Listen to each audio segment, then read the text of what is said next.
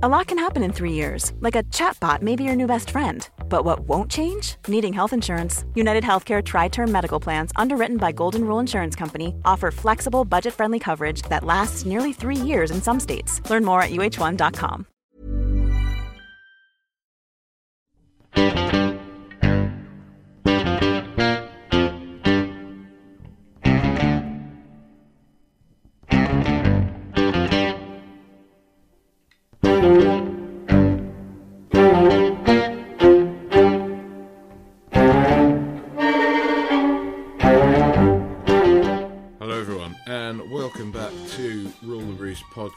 podcast. It's another, at the time of recording, bright and early, post game morning.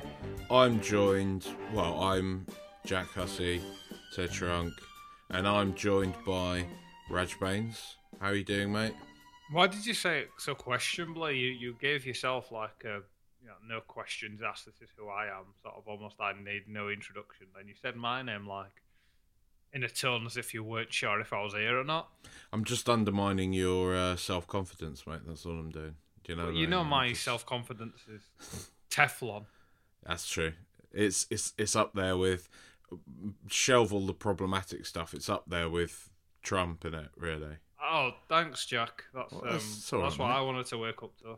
Do you know what I mean? Well, I'll tell you what I've had to wake up to, mate, is uh, a, a slurry. I'm going to say a slurry, not a flurry, a slurry of WhatsApp messages from a Liverpool supporting friend of mine. I'm glad you said WhatsApp messages because you told me you'd been to the toilet before we recorded this, so I didn't know where Slurry was going. Uh, Well, no, it didn't. There was no success on that part, actually. Oh, I- that's a shame. Well, it's a cup of tea instead of a coffee. It's always always a Yeah. rookie error on that one. But um, yeah, a, a Liverpool supporting pal who is actually bemoaning. Did you not use the squatty potty? Is the squatty potty not sort of like guaranteed success? It, it- it's not guaranteed. It's Oh. uh, but it, it it is good. I But- was led to believe that as soon as your feet touch that magical contraption, it just falls out of you.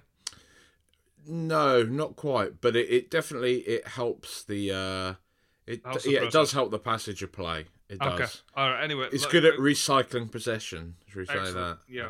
We'll make we'll, get, we'll add some more football, you know, metaphors into play. Um, but yeah, a Liverpool supporting friend who's been bemoaning his side's bad luck this uh, this season, and you know he's thinks the front three are not fit for purpose anymore, that they're not actually that good, that they only benefited from a good system, and it, just all this sort of crap that you know is. I mean, they're knackered, and uh, in my opinion, you know, they're just they're emotionally spent. The level the level that they've played at since that season they lost the Champions League final to Real Madrid has been quite frankly astonishing. But he apparently now doesn't put much stock in that. That he thinks that Klopp kind of you know just invented the whole mentality monsters thing, I guess, and that they've actually just played very good football. But uh, it, it got me and it got us thinking, I guess, just slightly off uh, off air before we started recording this. What would Spurs have to win for you to not give a shit for a decade? And I think it would pretty much align with even a fraction of what Liverpool have achieved the past few years, right? Yeah, well, I think we said this at the time when like we were in in the running those couple of years with like Leicester and Chelsea and stuff. Is that like if I was to watch Tottenham win the Champions League or the league or in consecutive seasons do what Liverpool had done, sort of a thing, I'd I, literally I'd, I'd not take ten years off supporting Spurs. No, I'd no, no, just no. I'd just stop caring about results. Like genuinely, I wouldn't care. Like if we went down, I wouldn't be embarrassed. Like I wouldn't be that invested because I'd just be like, I- I've seen Tottenham win things and do things now that I'd never imagined I would ever be able to see or sort of revel in. So You you'd get those. I think things like North London derbies, right? yeah, I was about to say the odd game I'd get up for, but like. you'd get the buzz, but then I think even if you lost it, if it was like, yeah, okay, Aubameyang's wheeling away after scoring a ninety-second winner, you'd be like, fucking bastards. But Put the oh, Champions League final highlights back on. Yeah, exactly. That's it. Go on, go go win that then, you can't. You know, it'd be that sort of thing. So, yeah, I mean, he he can just Tom you won't be listening to this, but uh, you can do one, mate. Basically, Liverpool. Were you were you shocked No this morning that your Liverpool supporting friend was weird? Uh, no, he's always been. He's one of those that he literally, after they beat us in the Champions League final, took time out from not just enjoying the moment and living it to start messaging me with the ha ha ha ha. YNWA, and I was just like, I, th- I think a little piece of our friendship died that day. I'm not gonna lie. Uh, I've, yeah, I've known him for a long time, and uh, it it was. I just kind of thought, mate, mate, really, come on. I I almost prefer now, at my big age, when I play other teams and Tottenham inevitably beat them. I don't really mention it, and then people No. will notice more that you haven't said anything, and they'll go, "Oh, you've, you." I was expecting a text from you or something. I was just like, it didn't really matter that much. Like, it was, I was expecting us to beat you. It's not really that, and that Mhm. almost takes the pleasure away from them that they're kind of like, "Oh, we're insignificant." I'm, I'm mainly on about like Leeds fans and that when we did them earlier on in the season, like three 0 and that, and they were and, and my mates in the group were just waiting for me to pile in or whatever, and I just I didn't say anything. And they're all just like, "Oh, you're you're quiet," and I'm just like, "Oh, we beat a newly promoted side three 0 at home. What do you want me to say?" Sort of thing, and they were just like, "All right." And then when I got to work, and like they were similar because they were all Leeds fans as well, and they were like, "Oh, you- you're not saying out today," and I was like, "No, like, what, what do you want me to say? You were shit, and we weren't. Like, I wasn't expecting any different." And I'm like, "All right." I, I do kind of just do that now. I just, I almost enjoy the taking the high road and then seeing people Yeah. almost scramble for that attention of of you having beaten them. It's a bit weird because if the if the shoe was on the other foot, if Leeds beat us now at Elland Road, Oh, like, yeah, I come won't on. hear the end of it. But I'll know that I wasn't like that when the shoe was on the other foot. So I, I, you have to you have to sort of manage your own uh, your behaviour. Yeah, I definitely agree with that, and I kind of I don't know. There's that sort of thing now where I don't know. I just think I, I just can't really be asked for the whole like grandstanding thing. I'm just I'm just happier that Tottenham are doing well. That's where I derive my pleasure from, not Yeah. from the misfortune of somebody else. Other than, and I've got to say unashamedly, probably my few Gooner mates who I still will give the Yeah. Have that you fucking shit house after you know after we beat them because purely because genuinely That's what the rivalry is about. it is and also like the first half of my life was made a total misery by Yep. them you know like Well, I've got um, I've got two cousins. One's they're both from Barking, and one's a Man United fan, one's an Arsenal fan, and we sort of, if we're not talking about family stuff, because weirdly we've all all three of us grew up together, and we're all sort of within two and a half years of each other in age, and we've all got married within twelve months, or are, are going to be. Um, so if we're not talking about that, we're talking about football. And um, yeah, I grew up and Spurs were comfortably the third best team in that scenario. And now Yeah. we're not. Um, it's just enjoyable to occasionally, if I'm going to give anyone stick or ask questions of anyone, it's those two. Uh, and because I'm the youngest as well, I always have that like childlike joy of like jabbing my older brothers, and it's quite nice. It's um, that's where I go for for a bit of banter, I suppose. But when it's when it's family and you know it's genuinely coming from a place of love, it's a bit different. Uh, but when there's like when it's friends or acquaintances, there's kind of like a an edge and a spikiness to it that isn't necessarily enjoyable, um, and you are kind of just being a prick at some points. Um, but yeah, is what it is, sort of a thing. Like I'll I'll only ever do it if if somebody kind of invites me to to say something. Like my missus is um old man, he's a Leeds fan, and the other night, like he was like, "Oh, we're not too many points behind you. I reckon we could sneak and finish above you this season." I just kind of sniggered and looked at him, and he was like, "What?"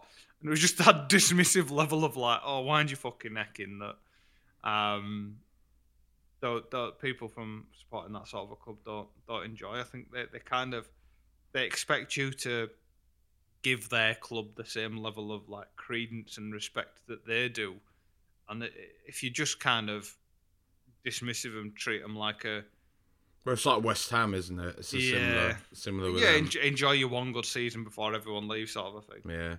Well, uh, a team, speaking of edge and spike, a team that is about as edgy as Times New Roman on an A4 piece of paper is Fulham. And uh, we just we just beat them away last night, which yeah, I'm going to say on on reflection is a very good result. Fulham are Fulham are in a very good moment. They're playing very well. They've got a very good defensive. Oh, you've had record very continental manager there. I have, yeah. You know, I'm I'm I'm adopting the Yeah. the Speaking English of- like it's your your second language. That's it. That's it. Um, they are, but they're you know they're a good side. They've Mm-hmm. they're they're playing well.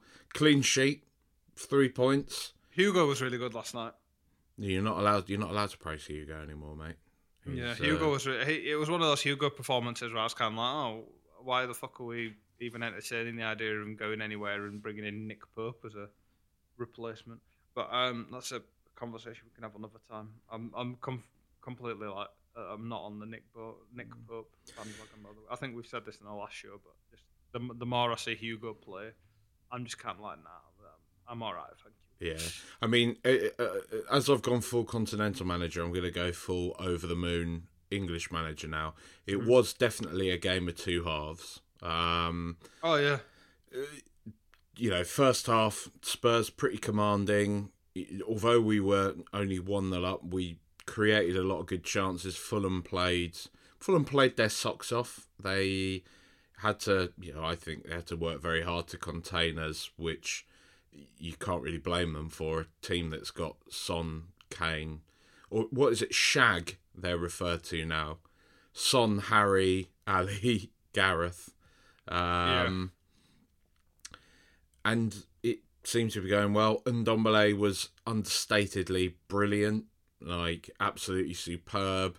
Um, for me, I I thought Dele was probably our best player in the first half. I thought the way he was just everywhere, was moving the ball brilliantly. He was picking out picking out runners. Like I'm so glad to have him back in the team and in this sort of hungry vein of form. Um, but yeah, we did. Yeah, we didn't score as many as we could have done. I think Kane missed that sort of gilt-edged header, didn't he? Um, which Yeah, would have been I wanna- nice. quickly mention Harry because he seemed a bit off last night. Um, because on a normal night, he would have scored two at least without even thinking about it, and it would have been far more comfortable than Well, he had those two chances. He had the header in the first half, and then in the second half, that that sort of through ball from Lamela that Yeah, yeah, just yeah. got away from him. Yeah, but usually that's the sort of ball that he just did a, Yeah. an amazing first touch and then just a simple finish on the end of. And I, I was expecting it to happen, and he's that good, and he plays at such an absurdly high level that when he has those chances that are even just slightly more than a half chance, and he doesn't score, you kind of just go, "Oh, that's not." That's not like him. Like he's better than that. It just seemed like with with both of those chances to me, I feel they're just both in, indicative of a player that's knackered because it seemed to be a, a kind of power generation problem in that like with both of those efforts, it just seemed like he just couldn't get his full force behind the ball. Um, and I, ju- I just think he's knackered. I, d- I don't know why Vinicius wasn't on for the sort of latter part of the latter part of the game for him because he was flagging out his ass. Højbjerg as well. Um, I feel for Yeah, the we lad. mentioned this uh, doing the Insta Live, but he's suffering from the fact that he just has nobody else to come Yeah. in and cover for him. He's just constantly fucking um, having to play because there's nobody else that does his job even half as good as he does it. I was interested to read recently. Um, the club was seriously considering bringing Harry, um, not Harry Wink, sorry, uh, Oliver Skipp back early from Norwich, given that he's playing that well. Uh, but they decided just to, to leave him there and so he can sort of experience automatic promotion, all that sort of shit. And he's definitely going to be part of the first team next year. You know, touch wood as long as he's not injured or anything. So that'll be good then. But um, There's that side of me though. Do you, because I think it's definitely good. I'm not, you know, I think one of the main things about Skipp that you know I think is promising about him making the transition now back into Premier League football is that he finally actually looks like he has a man's body, and I don't mean this in some gammony toxic way. I just mean, it, given his age and everything, it looks like he's finally filled out. He's kind of had that growth spurt that Harry Kane had. Um, when Harry Kane kind of went from that awkward sort of gangly teen 20 something to suddenly just looking like a bloke Skipp looks like he's kind of he would be more suited to the physical rigors of the Premier League. Um, and he always well, if anything, it's of- going to be more physical than the Championship, where he's getting kicked every fucking game. So he's, um, if anything, he- he'll have got used to it now, and it'll be a bit of a joy for him to come up to the Premier League. And But the pace just- of the game will be a bit different for him. But um, physically, I don't think he'll have any issues. Yeah, it is. I don't know. There is something that's still tempting for me about letting him have a full season in Norwich's team in the Premier League as opposed to piecemeal appearances. At I think we need him more than That's more true. than Norwich do. Yeah. Our, our squad, our squad's too thin to not do without him. Um, and if we're going to catch him, we should catch him at the crest of a of a sort of um, confidence wave rather than letting him come up play for a Norwich team that's going to get spanked every week uh, in the Premier League, and then he sort of he feels shit again.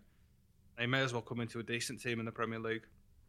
Yeah, yeah. I don't know. I guess on the flip side of that, though, you could say it could sort of burst that confidence if he's getting benched and having to sit there and wait for opportunities in Europe and not really getting any momentum. Yeah, we'll be in the Champions League next season. That's true. That's true. I like I like that way of thinking.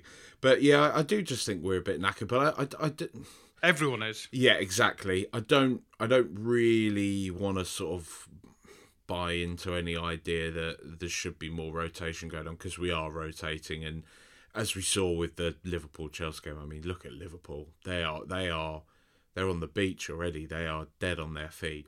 And I think that's. I think it's more at Liverpool. I think they're at the end of a rotation and Yeah. cycle. And um, I, I, I think I texted it to you the other day, but I've, if Klopp makes it to the end of next season before fucking packing it in, then uh, I'll be shocked. I reckon that's his expiry date. Then I reckon he's um, he'll either walk or it'll be one of them where he announces he's leaving.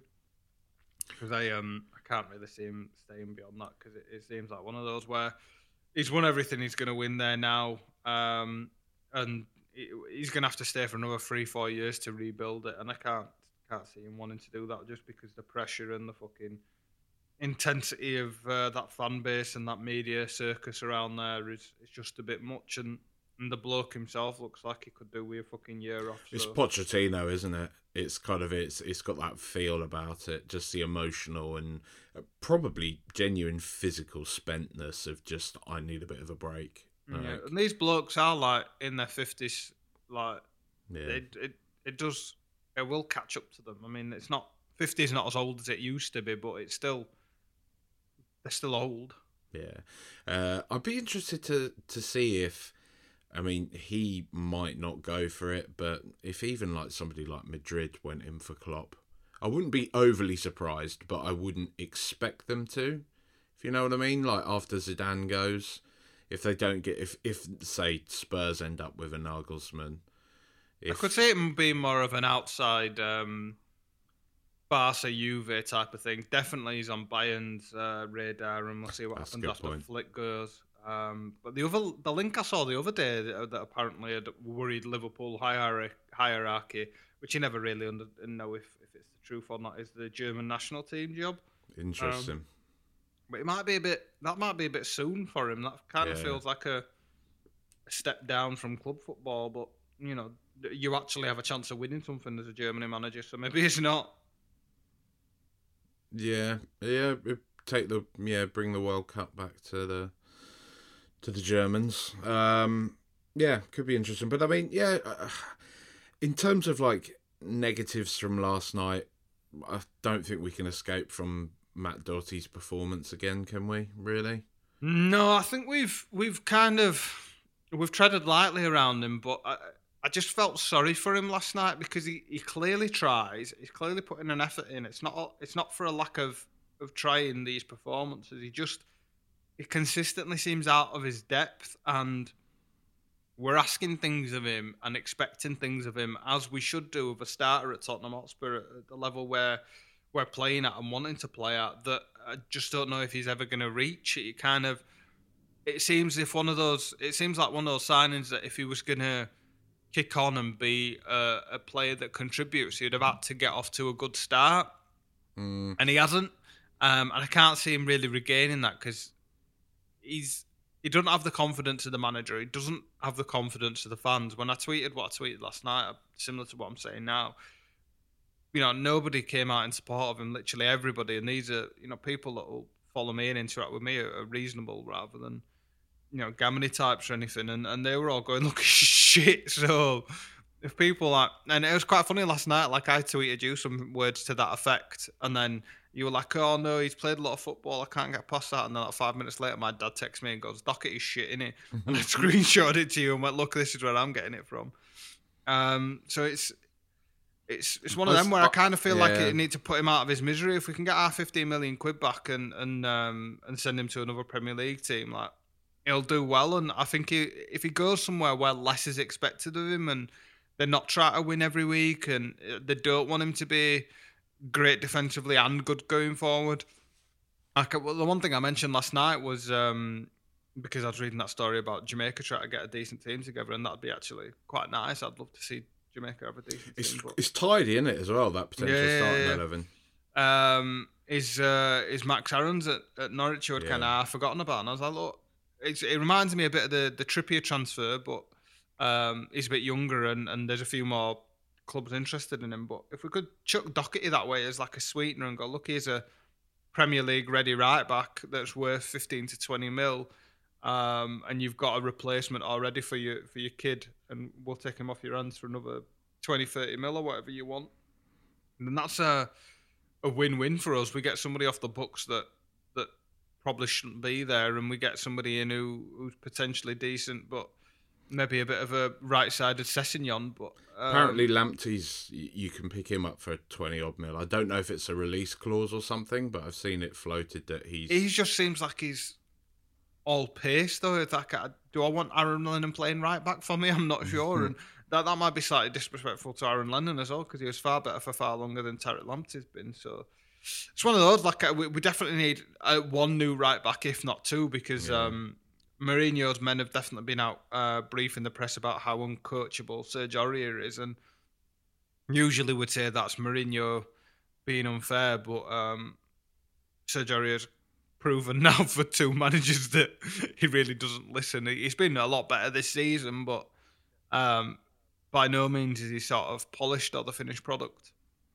No, I mean, I I don't. Yeah, I mean, when I when I sort of stick by Doherty, I think he's. I still think he deserves a bit more slack. I wouldn't get rid of him yet but I'd see him more as just that Trippier player, as a squad player, as somebody that I think can probably be quite solid, quite dependable. And I do think it's a factor that he's played a hell of a lot of football.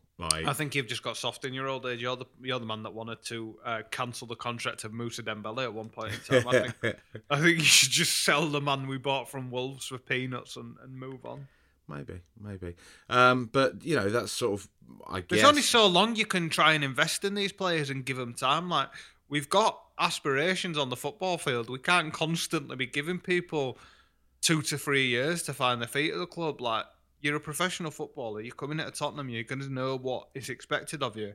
If you don't reach that level, like if we can get rid of you for a decent price and make our money back, then other clubs wouldn't even think twice about doing it. So I don't it's, understand it's, why uh, why we. Yeah, but it's just as I mean the difference between us and a lot of other clubs though is that we're sort of trying to punch at a level that is an elite level, and we don't classically spend at an elite level. So there is always going to have to be a an air of us having to develop players, right? Like we yeah, but there's a difference between punching up and then volunteering to have one hand tied behind your back. It just I suppose, but lots lots of people would say that about Ben Davies, who I think now again, if you're talking about Ben like Davies is never me, old ben me Davies... versus me now. Ben Davies is yeah, he's he's he's limited and he's somebody that in the past I've just been ready to do away with but now I'm I'm looking at last night and I've seen people be like oh look you know this is indicative of how bad we are without Reguilón. I don't, I don't think Davies did anything wrong last night at all, and I don't think he was a detriment to the team. I think Davies, if anything, was particularly solid last night. I think he played very well, and I think he he was decent in possession. I think he got the ball moving pretty well. I think he linked up pretty well with Bale and Son, whoever was kind of flicking around in front of him. And yeah, all right, we we don't have that thrust that we have with Reguilón, but when we've got the sort of front four that we do, we do it like we, like we were saying sort of before in messages. I think there's this there's a propensity amongst Spurs fans to beat Davies for what he's not, but we've always known what he's not. We know he's not a dynamic, all action kind of roaming fullback. But what he is is he's solid, dependable. I mean, I think the way I framed it is I've I can't really recall any horrific performances from Ben Davies or any catastrophic errors from him. There might be the odd one here or there that somebody's going to say, actually, don't you remember that time? Yeah, all right, fair enough. But you can say that of any player. But in terms of consistently, I think Ben Davies is a solid, dependable Premier League player who I'm gonna I'm gonna say it now, Raj. I'm gonna say it, mate. Walks into the matchday squad of any Premier League team. That's what I'm gonna say. Doesn't mean he starts for any Premier League team, what I'm saying is he walks into the squad, the matchday squad of any Premier League team. What do you say to that? I don't necessarily disagree. Um, the thing I do disagree with is the fact that you discuss Ben Davies and Matt Doherty in the same breath. ben Davies has never put in a performance as inept as Matt Doherty has several times this season.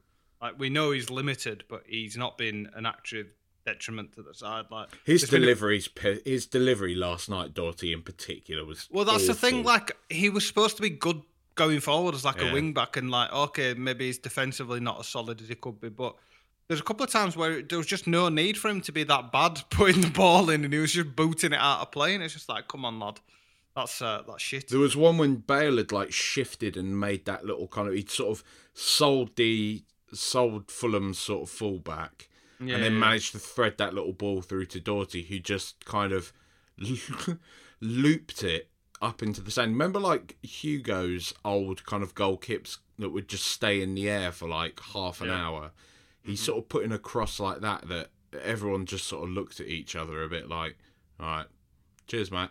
You know, which, uh, yeah, I mean, wasn't wasn't particularly good. A few decent little players at Fulham. I think Scott Parker's done. I'm not an advocate for Scott Parker being the next Tottenham manager, but he seems to be doing an all right job, and he might he might just save them. I think. I think they look like a tidy little outfit, and you know they. I oh, it would be nice to see him stay up but uh, I don't. I'm not sure they will really. Um, I don't really care. No, no. to be honest, although uh, no, actually, I, I care purely in the respect that I like going to Craven Cottage as an away day.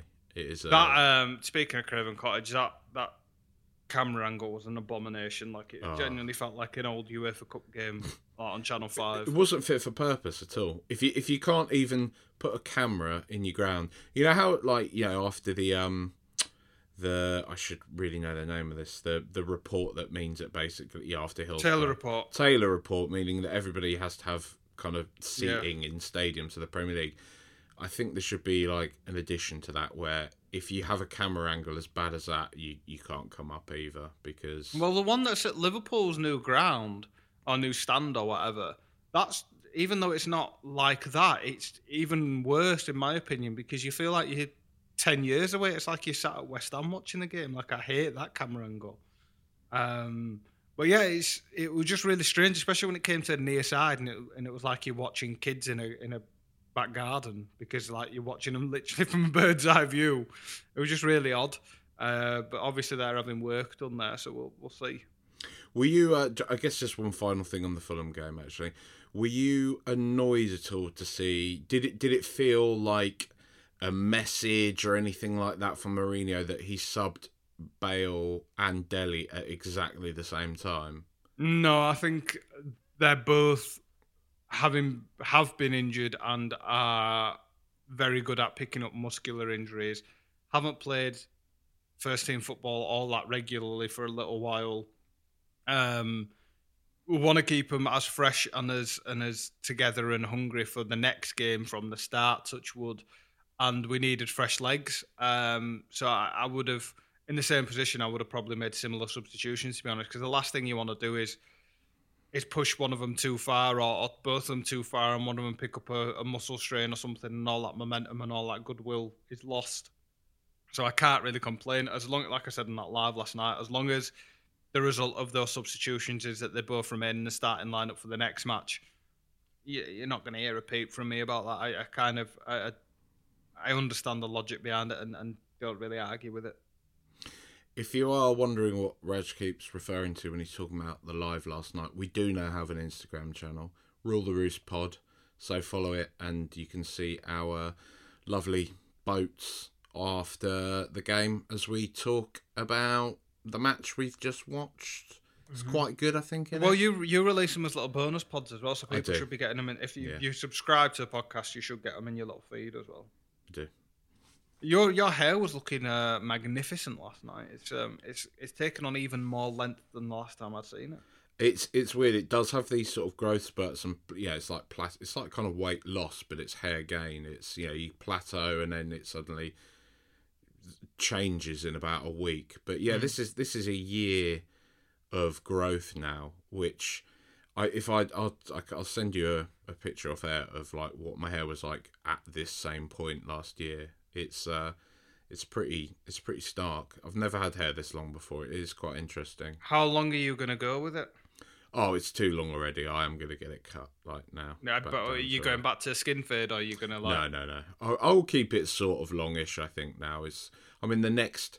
I'm in the next kind of chapter in my life now. I don't. I don't want to be that fella that's still got the same haircut I had in my sort of early twenties when I'm in my sort of forties, fifties. Yeah, I think I'm gonna go the opposite way to you when um when I start changing my hair for for age reasons. Is I'm just gonna I think I might bick it. Um, You're gonna pep it. Yeah, not not fully bald, but just like number one all over, and uh, and, and yeah, and just keep it short. Because I'm gonna, I am definitely gonna go bald at some point, but not fully bald. I'm gonna go. i my my crown will go like my granddad's. Uh, but I'm lucky enough to be tall enough that most people don't notice until I sit down. Like it, my hair is, there's a lot of it is voluminous, but it's um, like it'll it's quite thin and straight, like poker straight. So if I don't have it cut regularly, and if I'm not on top of the styling, then it just it completely loses all shape and, and sort of um, So go Lego-y. yeah, massively so. Um, there's a very uh, un PC way of describing what type of hair I, I have that I cannot say on air, but I'll, I'll tell you off air.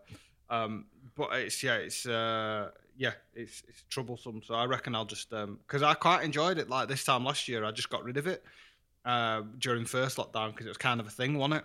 Yeah. Uh, and I kind of just enjoyed like the low maintenance of not really having to worry about washing or drying it too much. Obviously, I still washed it, but like a pea-sized amount just to actually wash the tiny bits of hair that was on my head. Um, but if I could have that professionally done in, in ten years or so, then I'd uh, I wouldn't say no to it. To be honest, I, uh, I kind of got a kick out of it. But the other thing, actually getting back onto Spurs rather than this uh, this tangent, is um, I want to kind of praise the back two because um, I think we'd said in the last game we want to see some consistency in the defence, and the fact that Toby and Sanchez have started a few games together, we're actually seeing the benefit of that. Toby looked decent, and Davo put in a few great challenges last night. There were a few odd, shaky moments, but not as many as usual. He Um, got a bit lucky on the pen, didn't he? But uh, I mean, it was a bit of a war crime of a clearance. It- yeah, it could be, but uh, I think you nitpicking at that point. I think it was largely You, you literally messaged me about it at the time. You know. no. And what when I when I just uh, what just texted you his name? Yeah. No, that was me praising him. I thought that was a fantastic challenge. Oh, I thought you were. I thought you were laying into him for the clearance. No, no, no. I thought that was a fantastic last ditch challenge. I th- that was what I think I texted you when I said when I said his name like that. It was um that was praise because it, it made like a last man last ditch challenge. Fulham were about to walk the ball in, and he was the only one making a sticking a foot in, and I thought it was fantastic to to get back. There's a there's level of speed and athleticism to him that we just none of our other defenders have, and, and nobody else would have been able to make that that challenge. Um, so I think it was it was fairly decent last night, and he's he's put together a few fairly decent performances. So he's going to get his his confidence back. It's just we have to keep playing him and Toby together. So whether that means when we play Dinamo Zagreb, we start well, Rodon's not even in the fucking Europa League squad, which I don't understand the thinking behind. But if we play Japhet and uh, and Dier at the back for that or something like that, then that's fine. But I don't want to I don't want to break those two up now because if you play Davinson next to Dier or Toby next to Dier or, or mix it up again, then that sort of familiarity and confidence they're building in tandem just kind of gets lost because the guy next to him's not going to be on the same level as them, and and you just kind of drop what you've created. And uh, I'm not I'm not really in for that. Yeah, I I I'd agree. I do. Yeah, I mean, I, I, I still worry about Dier or about Sanchez. I always think there's going to be an error in one of them, but let's go with Alderweireld and Sanchez at the moment because they do look the most solid, don't they? And that's, yeah. all you can say. I think we've um, I think we might have reached a point with Dier now, and um, this is the, this is the difference between him and a Ben Davies is Ben Davies knows his limitations and isn't trying to overcome them in a way that is detrimental to his performances. Uh, he's not over ambitious, um, and that might sound like a negative, but it's not really. It's almost like it's not playing it safe, but just playing to his own strengths. And you know, he's he, he doesn't really seem to be one that'll kick up a fuss by dropping in and out, being a squad player. You know, yeah, he you know when he does start in the Europa League game and stuff, he's got the armband and that, so he's clearly got standing at the club. Where someone like Eric Dier doesn't know his limitations, is trying to play beyond them, does want to be better than he, he possibly can be, and that does create more problems than it doesn't. Like he, he does put this early on this season, he did put a, a, good string of games together, but he hasn't been good since. And, and sort of, he's somebody that is clearly asp- aspiring to be a starting player in a certain position, and I don't think we can facilitate that much longer. So he's the type of player that, if we, you know, shop him around and get a half decent bid for him, that we should be looking to move on. Even though he's been a fantastic servant for us, he was amazing holding midfield in some of our best Pochettino teams.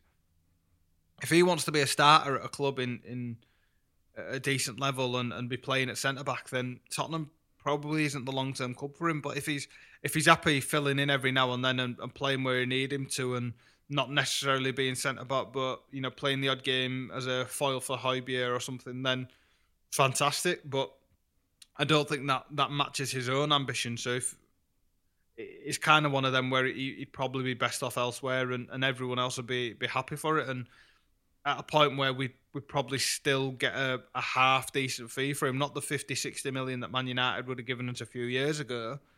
And um, we've already spoken a few pods back about the fact that you know there's a few of them we've hung on for too long and, and not got the money for mm. that we mm. should have done. Danny Rose sat there rotting the sort of 60 million a few years ago or whatever from Man United again. So um, you'd imagine there's still a good at least 20 mil in Eric Dier, right? Oh, at least you'd, you'd hope. But again, like. Who knows the COVID pricing, but. Well, you know. well, this is the thing that, you know, clubs are so desperate for players and not to spend money on things that these are good assets to have as as sweeteners, as sort of uh, make weights in other deals if we wanted to go to Palace and offering him him and kind of go, oh, can we have uh, Zaha or an Eze mm. and sort of as part of a deal or something, then we could. Um, Here's Eric Dier for Eze. Go on.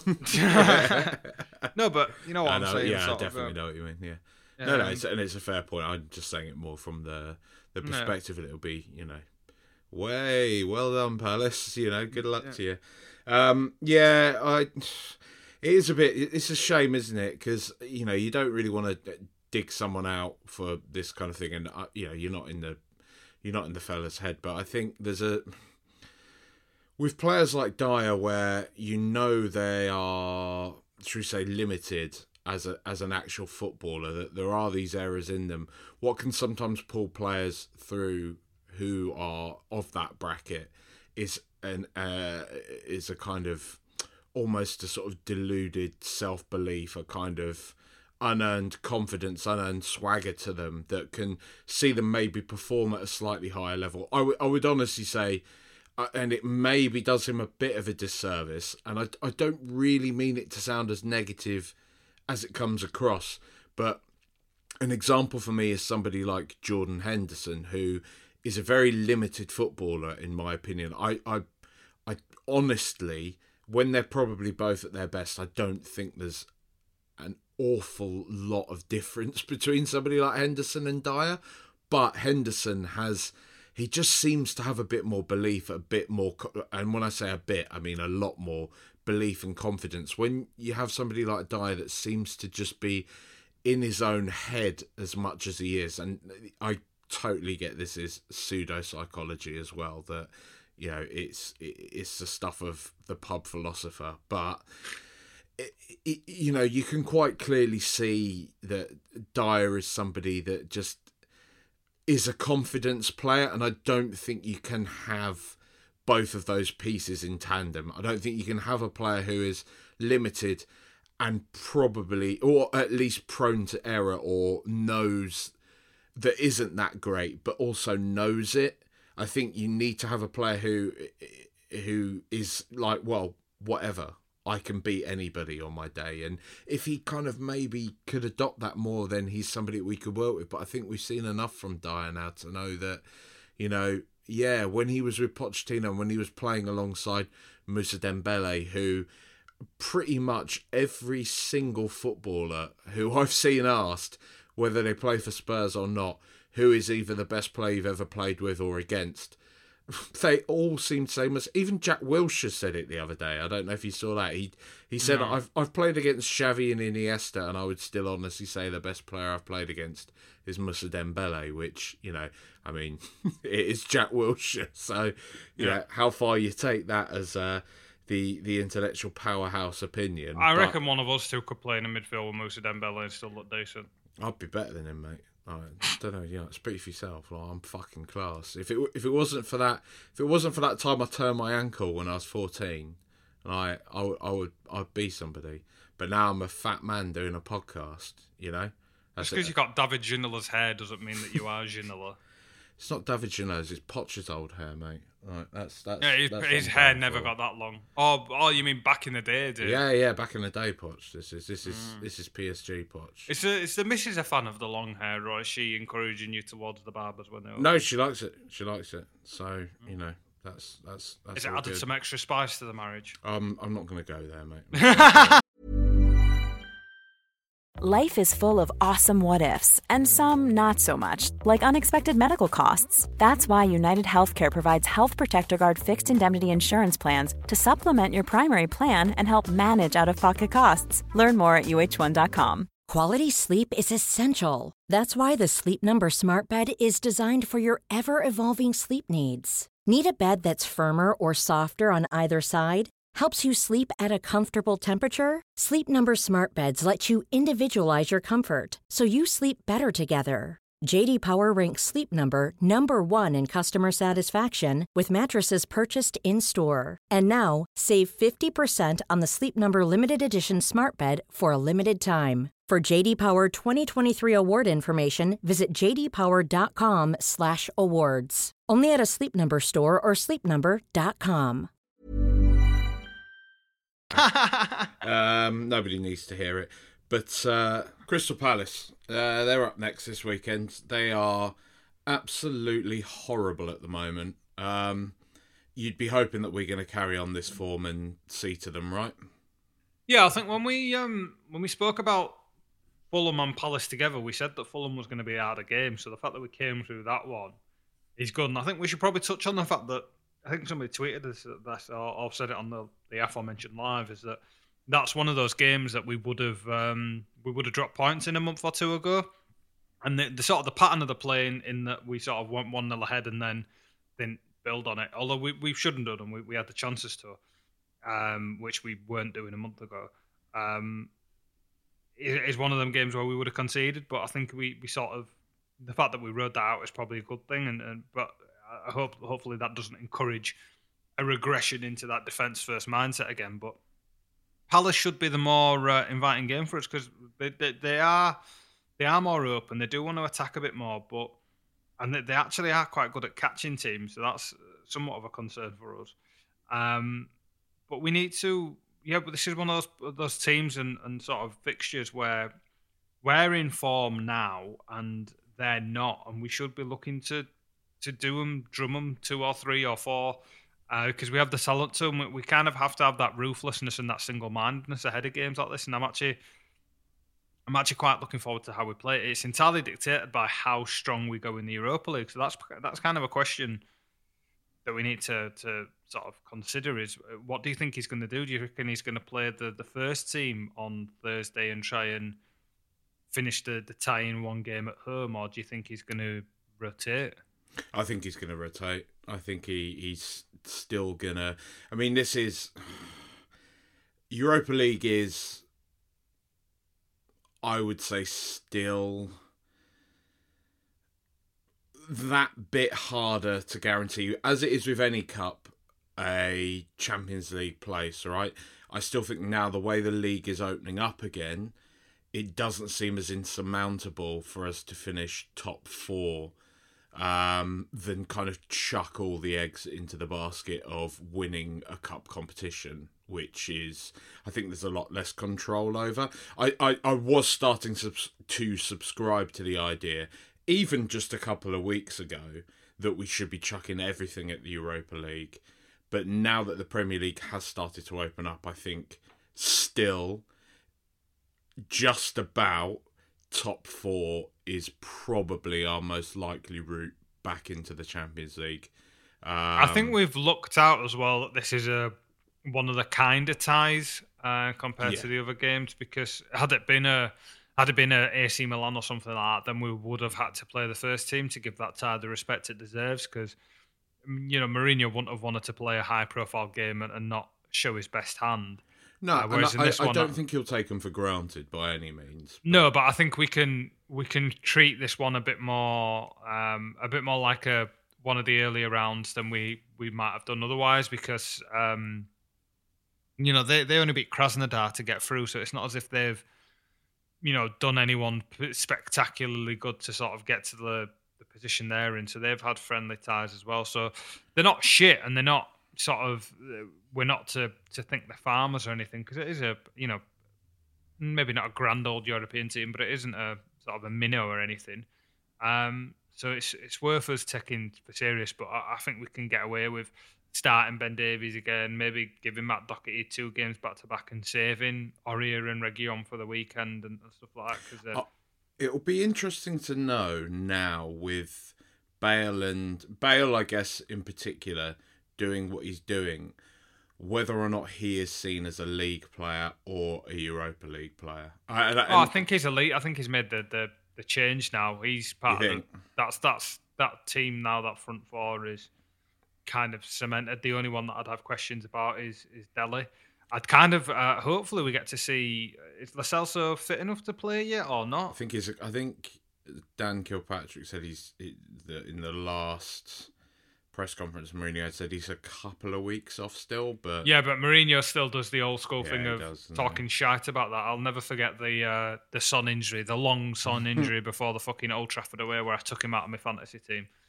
Um, but yeah, he, I, I kind of there's been a few rumors that he might leave as well recently, which I don't understand because anytime he's been fit, he's played. He's just never fucking fit. So it's not that's not like our fault. And well, it's, not as if it's Fabrizio Romano, wasn't it, talking about a potential mm. swap for Dybala or him being used as a make weight in us going back for Dybala again, which you know, but who knows? You know, um, where where does Dybala fit into this team? Yeah, uh, but also, that would suggest that Bale isn't coming back if we get. Yeah, I mean, because isn't he? Dybala's one of those sort of players where you just think we'll make it work somehow. Like he's got that ability. Oh yeah, you, if if you can get him, then you do what you can to get him. But um... I do know what you mean, though. In a in a in an actual practical sense, you are like, you know, are we turning into one of those Man United type teams that just gets good players and hopes it all work? Um, yeah which is what it would be a bit. Um, uh, yeah, I mean, it is interesting though because it, there does seem to be that that kind of consensus um, on on Fulham, like you were saying. Um, I think it was a guy called Herbs that said it in the Instagram live last night that this is the type of game Fulham uh, that Spurs would have lost, you know, or drawn in the past few weeks, but we have stopped that rot. Um, we put a question, yeah, a thing out asking for questions. Um, guy called Ben Woolley as well at Ben Woody Woolley has said, "Are people not giving Fulham enough credit um, that Spurs were poor last night?" And uh, I think we've sort of covered it off. I don't think Spurs were particularly poor. I think we, you know, Fulham just played very well, and I think if we can replicate that form against a team like Palace, then we should be all right. So I wouldn't be overly surprised to maybe, maybe see a Stevie or a Lucas start this one and Bale maybe not start. But it's it's hard to drop a player like Bale at the moment, really, isn't it? Because I think you said it. I think we need to save him because you, you just don't want to overdo it Yeah. with him. Like I was even surprised he came on in that other Europa League game. I thought he was just going to not be even be in the squad to be honest and have a night off. I just wonder if it's like. Uh, I guess we we put that more in the context of whether we keep him for another year or not. But Bale's almost worked himself into that place now where if you don't start him in a game and you don't play very well, he becomes the point of, oh look, Mourinho didn't start Bale and that's why Spurs didn't play well. You know, It's- Kind of, it's- but I think I think there's other circumstances. I, I would, I'd personally prefer him not to even be involved on Thursday whatsoever. Oh like wait, it- no, I'm talking about Palace. This is one, yeah, Palace. Oh, no. on the weekend. No, Palace, I think he needs to start. Yeah. Uh, but against Zagreb, I think he, he's. Um, I don't think he should be involved. No, and I think uh, there's. Dele, I think there's an argument to start Dele. Oh, I think Um, Dele will start. I think Dele will definitely start in Europa. Um, yeah, if you go with Vinicius, Bergwijn, Moura, uh, Dele, uh, Sissoko, Winks, that sort of a side, um, we should be okay. Yeah. Um, we've we've had another question from Steve Shearman um, at Steve underscore Shearman, who now asks, "Are we now praying that Serge and Reggie are always fit?" I mean, definitely for our like North London derby, you want those two, right? Like without Yeah, although- question. Yeah, I mean it's it's quite stark that we're we're that reliant on Serge Aurier. Yeah. Um, otherwise, it's fine. Is, do you reckon there's any there's any sort of um, questions being asked in not maybe not asked inside the club, but anybody wondering about the thinking behind letting Walker Peters go um, rather than just giving five, ten more million for Højbjerg? I don't know, mate. See, I'm. I've got Because that's a weird on- deal. It, it it is, but I've also got I've got thoughts on Walker Peters. Like I think I do like the lad. He's obviously doing very well at Southampton, but he did get chances at Spurs, and he, he was never bad. He I, I always liked him. For example, I thought the Barcelona game in the Champions League. Yeah, I mean I don't.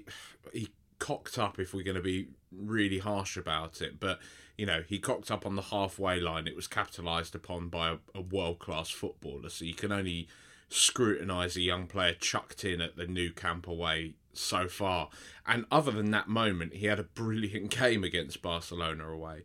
And I think there was always a lot of promise there, but it just seemed to be that I don't know. I always felt with Walker Peters that he just he he, he was always in his own head a bit too much, and maybe we could have given him, you know, another loan to Southampton, something like that. Seen him just develop a bit further.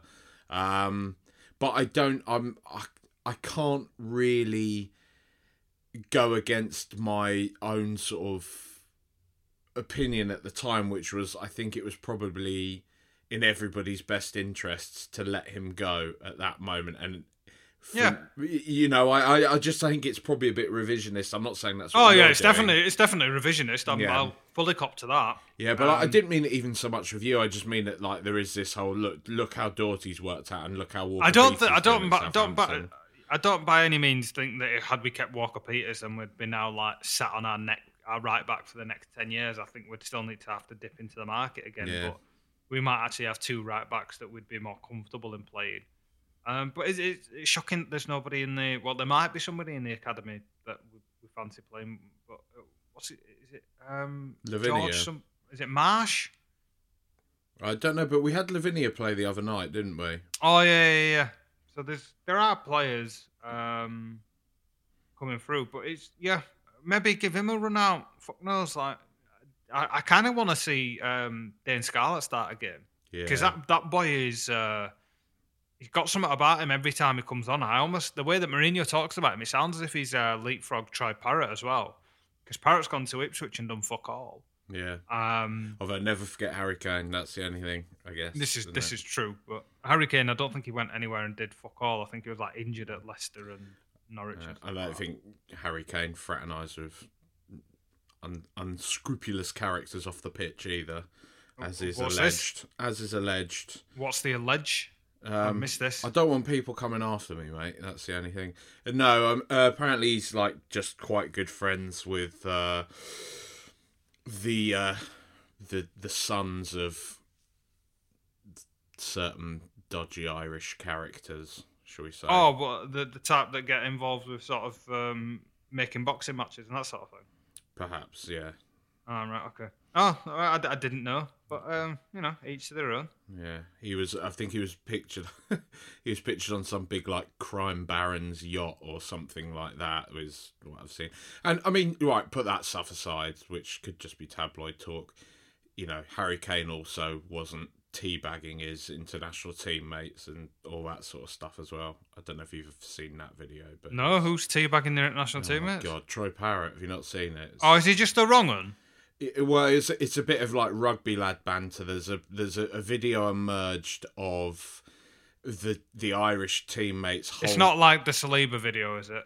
It's not far off, mate. He so they're holding down one of the the young lads, um, and Troy Parrott goes over and like rests his cock and balls on his face. Here's the thing, right? And I want to make like a PSA for young men here.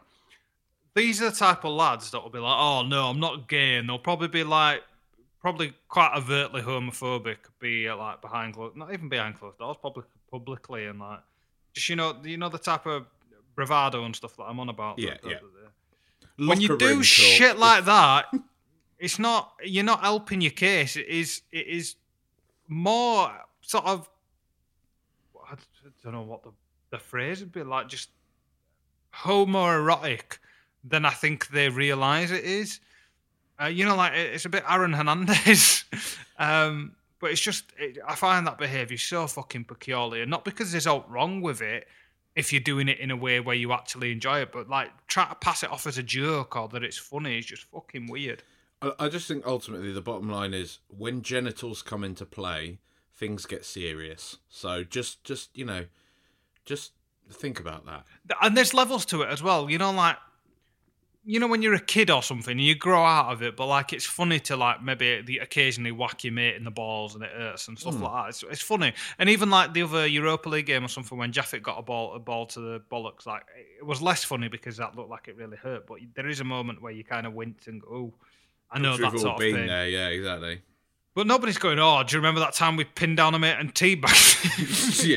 yeah, Just fucking weird, man. I'm surprised you don't though, mate. You're a rugby lad, aren't you? So it's- Rugby league though, so we're not fucking weird Tories. No, you're just getting tear ups in Yeah, we just pubs we- and uh, less so that, but uh, rugby league's a family game with, with the most progressive sport I think in the country. Genuinely, the um, uh, secretly so.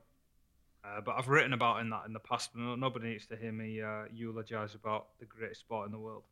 it's not better than football, mate. I'm sorry. It genuinely is, I can't I won't hear it. Um, and the people that are involved in it are better people as well. uh, Daniel Platt. So he wasn't. I'm gonna. I'm gonna give Daniel a second airing because he, he wasn't very happy that we didn't specifically answer his question last time. That's because Daniel. I'm going to be honest with you. I was, I was, uh, I, I, was, I was slightly kind to you when I tweeted you back, but I think you thought your question was smarter than it was last week. oh Because- shit, son! Because it's sort of as we, as you, as you said to me, Jack, I'm going to drop you in it as well. Like, if you take something like that on face value, like how long do you string it out? Do you sort of go that was Poch any good, or did he just get a really good squad at the right time and a generational talent who hadn't been used It's properly true. and stuff like that? So It is true.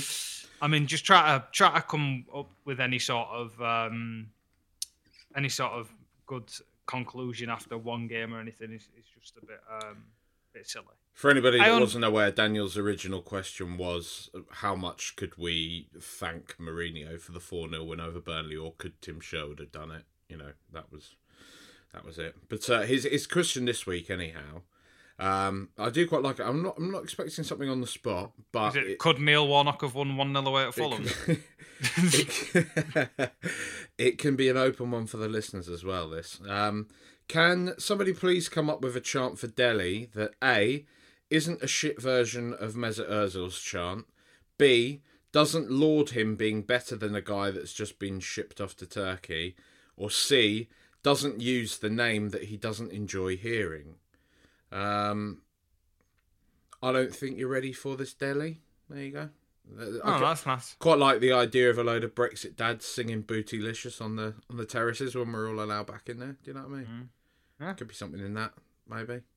Yeah, I, the the thing with that is the the ones that are are um are a bit ambitious with sort of tune and, and things like that never really take off because I don't think people are that comfortable going outside of their comfort zones. It takes something quite special to um to kind of get a new song into the canon of, of acceptable football tunes. There's there's usually a reason for that. I remember one particular offence a few a few years back, which was people trying to make a, a it was like the Scooby Doo theme with Etienne Capoue, um, and it was yeah, it was one of those you could hear like a little pocket of people trying to do it, and just everybody being like, "Nah, lads, like." The one that I tried to start on Twitter a few years ago, that I'm genuinely annoyed to this day that it hasn't been taken up, and I, I welcome Everton fans to to take this because it is a genuinely cross my heart completely original idea that I I was for a short time convinced would be the greatest chant in the world and, and I'd be lauded for and, and made famous for is uh, uh, Gylfi Sigurdsson to the tune of Sally Cinnamon. And it never happened. and it works perfectly. And I think I even wrote some words around it um, in terms of not just, you know, the name scanning, but actually some, you know, like a chant around it as well. And just nobody ever nobody ever listened to me. And I think it would, would have been fantastic. We've had a question Again, I've not answered that man's question for two weeks running now. I, I think Um, you. Ju- I think you've just got a vendetta against him, mate. That's. I'm gonna. I'm gonna say it. Like, I think this is. I gonna- can't. I I can't on the fly come up with a chant for Dele Alli. I'll, I'll a Dele. I'll, I'll um. I'll try and. Yeah. If it. anyone can, if anyone can think of one that lives up to that criteria, so basically it can't be off the back of an Arsenal chant and it can't say Alli in it, then you know, come up with it. But uh, yeah, there we go. Um, we've had a question from Jack Bell at Dingers93, who says, "Who do you want in the next round of the Europa? A for ease and B for glamour." Um, let's go for Oh, Arsenal. give me no. Give me a fucking piss. I, I want. I want piss easy draws for as long as possible. We've played so much football. The the the longer that we can rotate comfortably, the better. You know, I kind of think this is the the last round where we can get a piss easy draw. To be honest. Yeah, a lot of people are shitting themselves about the prospect of getting Arsenal. And I get it, but also, you know, high risk, high reward. There's something it shouldn't be. It shouldn't be, but there's something to me that's so tempting about getting them in this. Like I would love I'd love to knock them out in Europe. I really would love Yeah, to. but can you imagine if the opposite happened? I can, but I think ultimately I want to meet them before the final. Yeah. I'm- Yeah, but do you not uh, not too close to the final then, because it has a chance That, of that's being why I was saying I was quite up for it in this round. Because not, not for any other reason other than it would uh, be in danger of becoming an Ajax and eclipsing the actual goal of winning a game like that.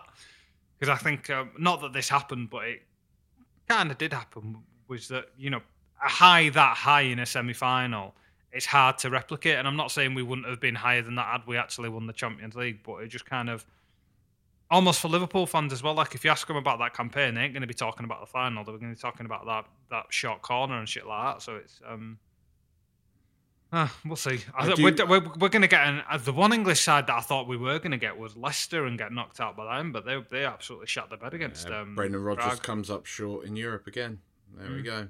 Um, I'd say, you know, I think the only thing for me that would top Ajax is genuinely Kane doing an Aguero type moment on the last day to deny basically exactly the same scenario. City, United, but Kane doing it to Arsenal. Like I, I honestly don't know how there are still any City fans alive after that. If if you actually contextualize that, if you think about Yeah, what was yeah, at yeah. stake, where they came from in that league game alone, just Mm-hmm. in that final fixture, to then come back and win it in that fashion, and to deny United at the same time the title.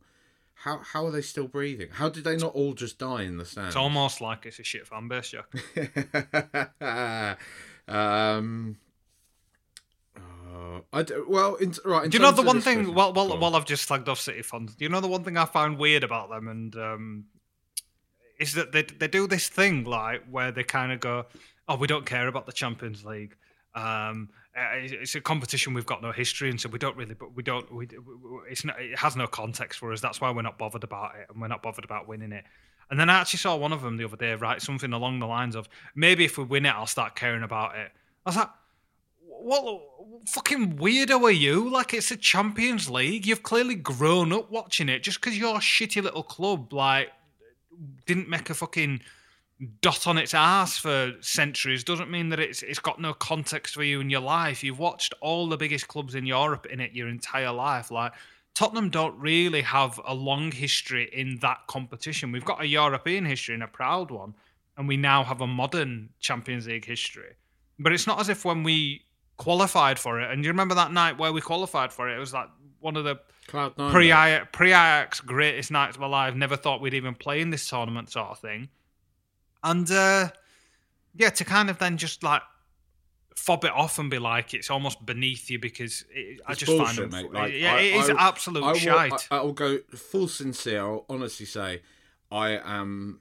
I yeah, I find it the most fun, brilliant, wonderful thing watching Tottenham in the Champions League. To me, it's like a yearly World Cup. Yeah, it's the apex of football for me. Watching Tottenham in the Champions League, every single time I see it, the big fucking ball thing in the centre pitch, the music, I love. I love. It's it. not just that. Like love I, for my for like what was it for me like 14 15 years the first 14 15 years i was alive i didn't see tottenham in europe and i Yeah. grew up you see all these black and white photos of us you see the uefa cup pictures you know the stories of the penalty shootouts and saves and all that sort of stuff and then i remember that first game i think we might have been away in prague or bruges or something somewhere like that like that. Yeah, Um, under Yol, first- right? yeah, yeah, yeah, for our first game in the old UEFA Cup, and I just it was the first time I'd ever seen Tottenham all in white for the reason we were all in white, and I was just like, oh my god, this is this is special. class. These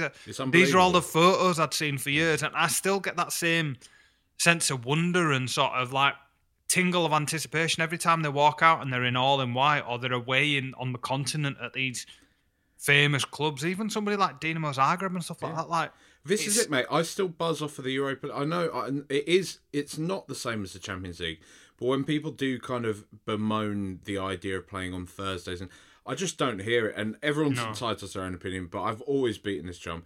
Seeing Tottenham in Europe is just, I just for It's all those reasons. Yeah, I love it because, like you say, I grew up most of the first half of my life not seeing it. Always, Yep.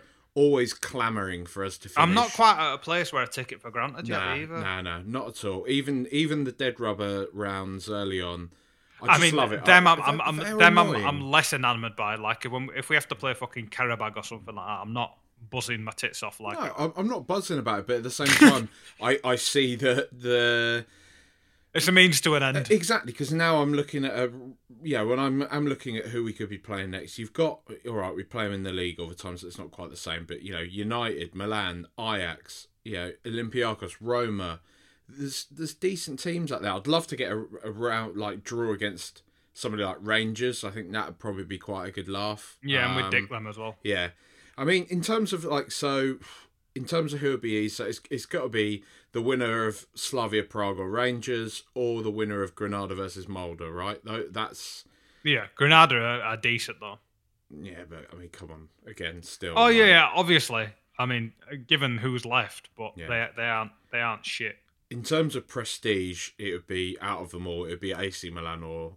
I wouldn't want Ajax because I kind of feel like they'd want they'd really. I kind of want. Roma. We've we've never played Roma, have we? Like in the recent history, we I don't, No, we have. unless They- in like a pre-season they- friendly. No, we played them in the Europa League a few years back. Did we? Yeah, yeah, yeah. A few years. I don't back. remember that.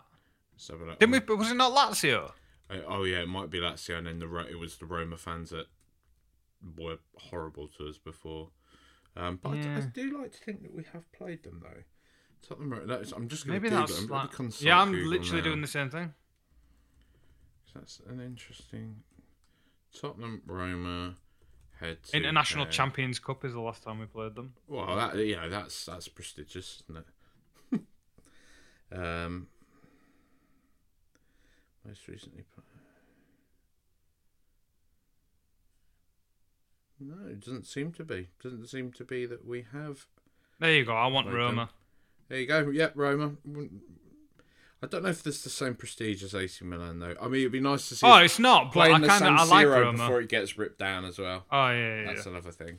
Um, Speaking of, of things getting ripped down, I, I um I probably want to go to Goodison again because um you know they're they're cracking on with their new uh, thing by the river again, and um Goodison now when it's on telly reminds me of the lane. yeah, I kind of want to. I love it. I, there. ca I almost miss that random pull that stops you seeing something happen like the that nostalgia. benches. Yeah, Right. um, like I want to, and it's not like a.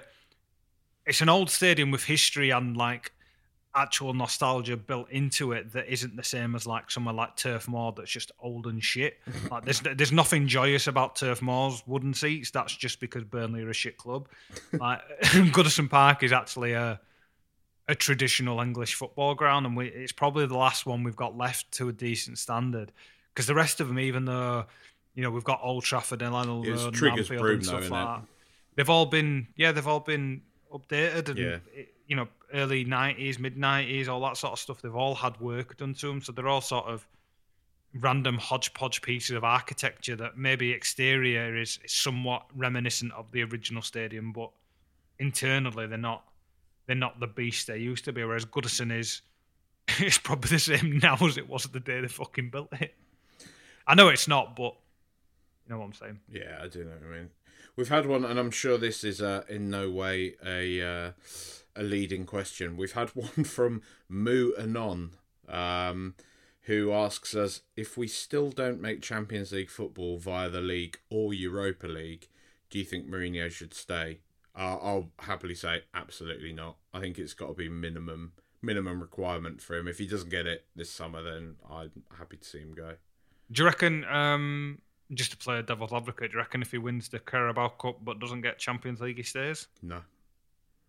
It's not good. I, you- you can't be paying somebody fifteen million pounds, one of the highest paid coaches in like in, in Yeah, yeah, yeah. international football to to do that. Like, I am in agreement.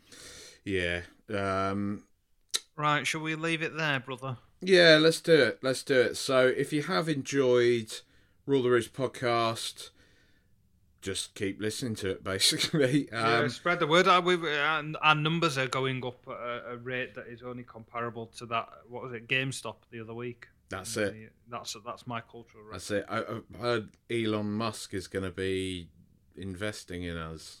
He's a fucking weirdo, isn't he? He, yeah. There's there's something that I I just quite like. Anyone with that amount of money is fucking weird, really. Yeah, well, look at fucking Armie Hammer. Like that's Oh, but that's a conversation for another day. yeah, that's some strange stuff. But uh, yeah, I, I've sort of I've, I've always had a bit of affection for Elon Musk after he said pedo guy about that other guy. But It is like something you would have tweeted, to be fair. yeah. um, but yeah, so follow us on Instagram as well. Rule the Roost Pods. We are doing IG live after games, so watch those and don't mug us off, but interact. We will give you a shout out, maybe. I don't know. Depends how we're feeling. Um, but yeah, share the pod. Come on, you Spurs.